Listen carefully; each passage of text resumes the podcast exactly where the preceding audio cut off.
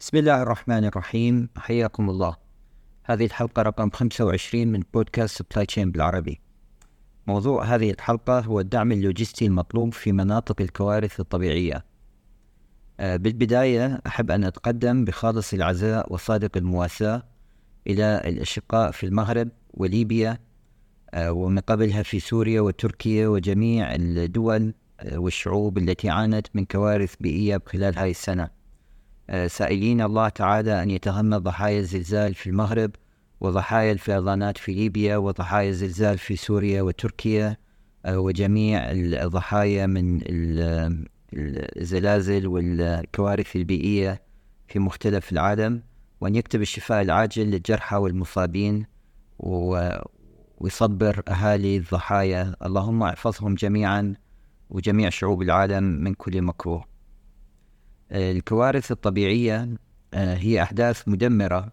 آه، يمكن أن تسبب أضرار آه، جسيمة للبنية التحتية والحياة البشرية بشكل عام سواء على المدى القريب اللي هو مدى الأيام الأولى اللي هي ربما الأيام الأربعة أو الخمسة الأولى اللي هي آه، لا يزال يعني بها آه، قابلية لوجود أشخاص تحت الأنقاض وهم أحياء. آه، وهذه الفترة تكون جدا صعبة لأنه يعني المناطق المنكوبة راح يكون عندها عدة أولويات. الأولوية الأولى هي طبعا التفقد وإيجاد الأشخاص اللي تحت الأنقاض تنقيب عنهم.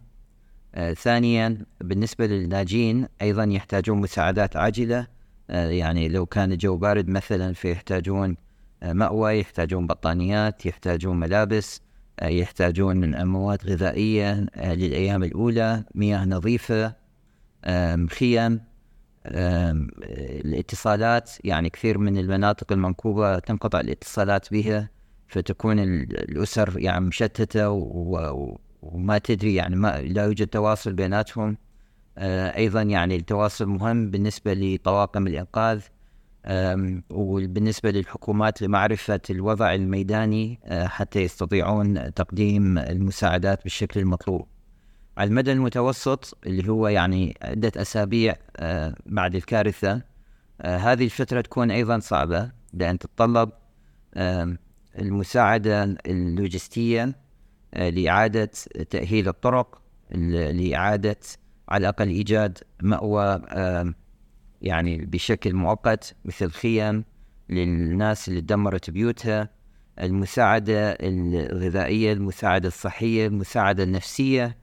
يعني كثير من العائلات راح تكون بموقف صعب خصوصا إذا آه، لا سمح الله هذه العوائل فقدت يعني عدة أشخاص من العائلة.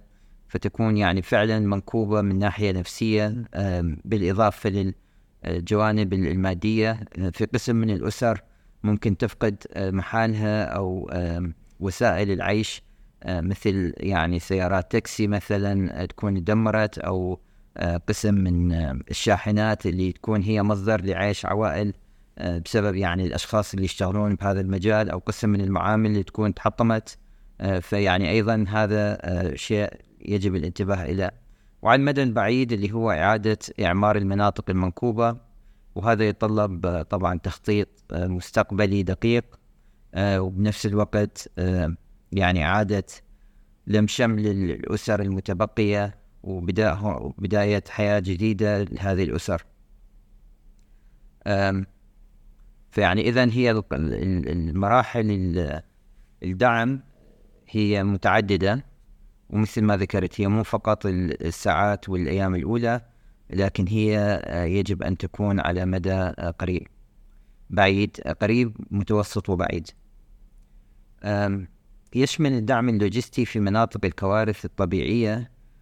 قسم من هذه المجالات. المجال الأول هو التنقل توفير وسائل النقل اللازمة لتوصيل الإمدادات والمساعدات إلى المناطق المنكوبة. وهذا بطبيعة الحال يشمل النقل البري والجوي والبحري. ويعني كل منطقة تكون منكوبة لها ظروفها الخاصة. فمثلا حاليا المناطق الموجودة في المغرب آه، كثير من عندها مناطق جبلية وعرة آه، فهذا يتطلب جهد ربما جوي أكثر خصوصا للطيارات الهليكوبتر للوصول للمناطق اللي هي يعني بصعوبة الوصول إليها بسبب كثير من يعني الطرق مغلقة بسبب الصخور اللي نزلت من قسم من الجبال على أثر الزلزال. آه، في مناطق أخرى ممكن يكون النقل البحري هو الأنسب. آه، لو كانت هذه المناطق تطل على شواطئ مثلا ويكون النقل البري آه، صعب بسبب هذه الكوارث.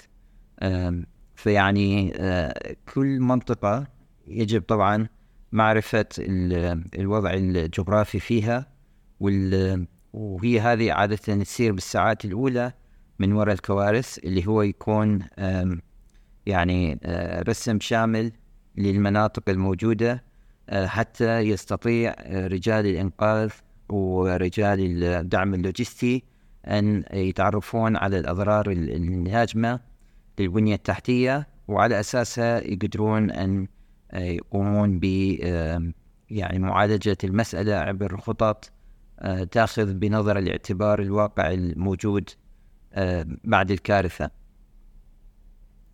التحدي الثاني هو التخزين آه، يعني توفير أماكن آمنة لتخزين الإمدادات والمساعدات سواء كانت الغذائية أو الطبية أو الملابس. يعني هذه النقطة آه، تكلمت عنها في حلقة سابقة من هذا البودكاست supply chain بالعربي. آه، مثلا تكلمنا أنه المستلزمات الطبية تحتاج تخزين بدرجات عالية وشديدة البرودة حتى ما تخرب قسم من هذه المنتجات الطبية. فطبعا في مكانات تكون تعاني أصلا من كوارث وممكن انقطاع التيارات الكهربائية فيكون هذا تحدي آه، يعني لجلب جنريترات آه، وإيجاد طرق بديلة آه، لهذا التخزين البارد المطلوب. أيضا للأسف في قسم من المناطق اللي فيها كوارث ضعاف النفوس للأسف يستغلون هاي المسألة وتصير ربما في بعض الأحيان سرقات آه، للمواد التموينية اللي هي مخصصة لإنقاذ المنكوبين. آه، فيعني أيضا تتطلب حراسة أمنية لهذه المخازن.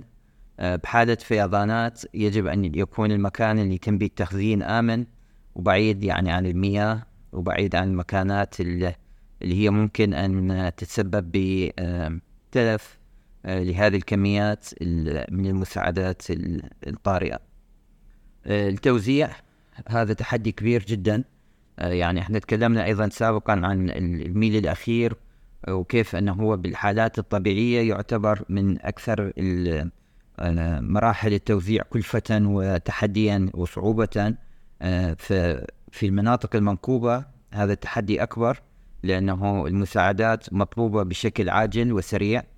آه، قسم من المناطق المنكوبة آه، ممكن يكون الوصول إلها صعب للغاية آه، وممكن يكون غير آمن غير آمن سواء يعني بسبب اللصوص والسرقات أو غير آمن بسبب أنه الطرق يعني لحد الآن مثلا جسر موجود لكن ما معروف إذا جسر هذا صار فيه تشققات هل هو هو صالح مثلا للاستخدام أو غير صالح. فيعني هذه النقاط مهمة آه، فيما يتعلق بنقاط التوزيع المطلوبة. الاتصالات آه، توفير الاتصالات اللازمة لتنسيق الجهود الإنسانية يعني هذه من الأشياء في بعض الأحيان تكون صعبة إذا صار تدمير كبير لأبراج الاتصالات في المنطقة. آه، حاليا الاتصالات عبر الأقمار الصناعية هي حل موجود في بعض الأحيان يعني من تكون الشبكة ضررت بشكل كبير يتم اللجوء للهواتف اللي تعمل عبر الأقمار الصناعية.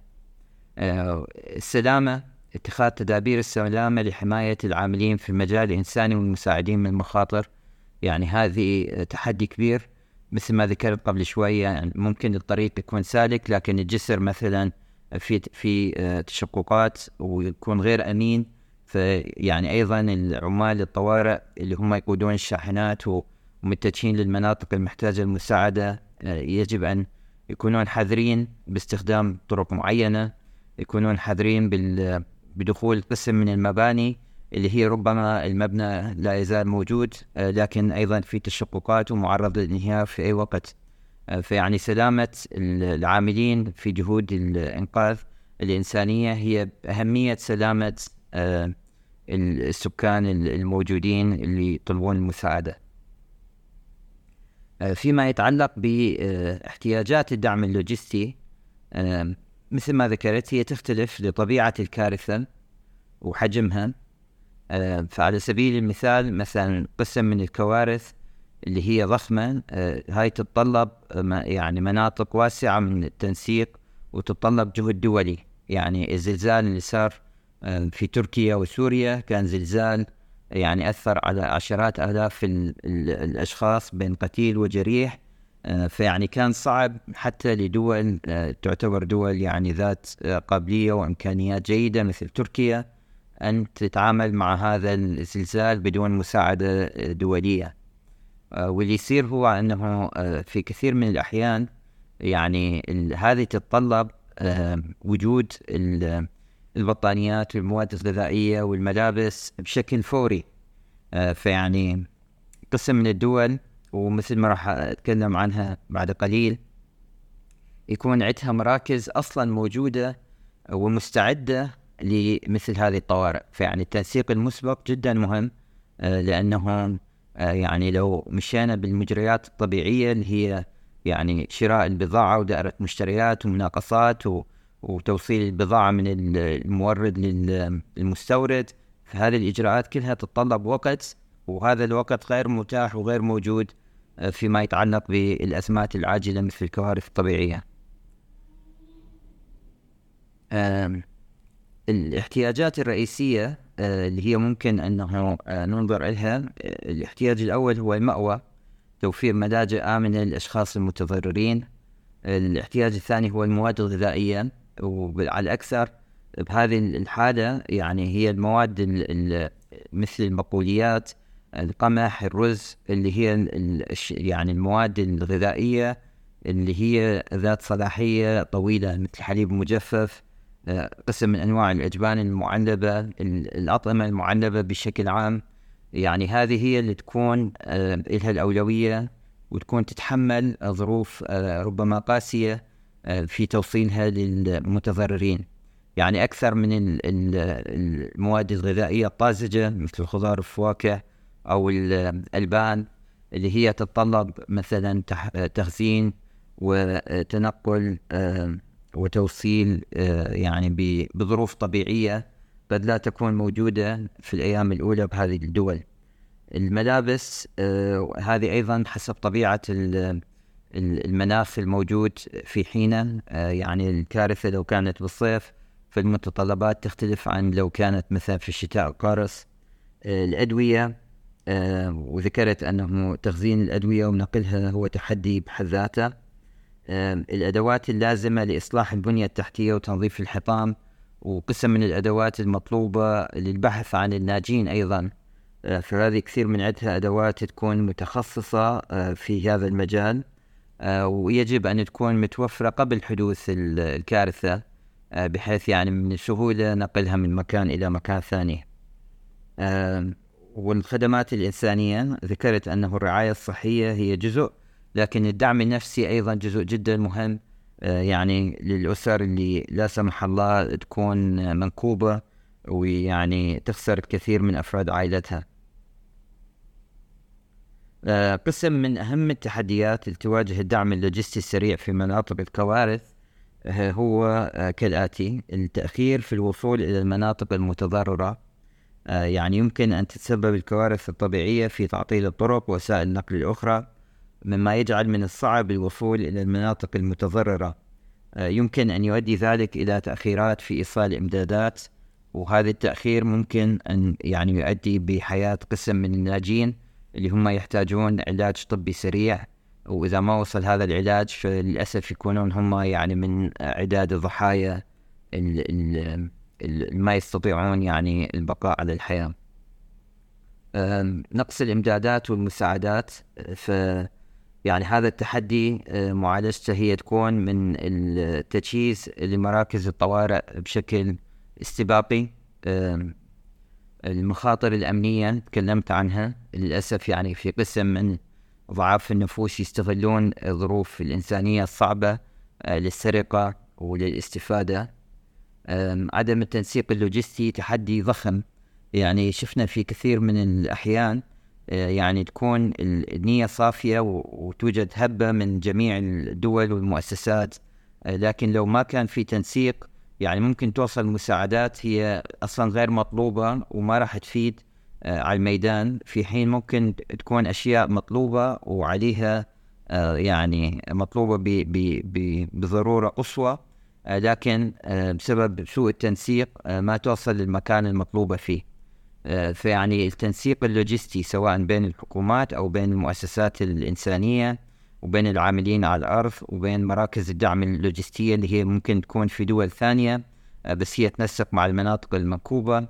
فهذا التنسيق عالي المستوى آه، يكون مطلوب من البداية ولهذا التدريب المسبق لهذه الكوارث وإيجاد أشخاص يعني عندهم الخبرة في هذا المجال جدا ضروري.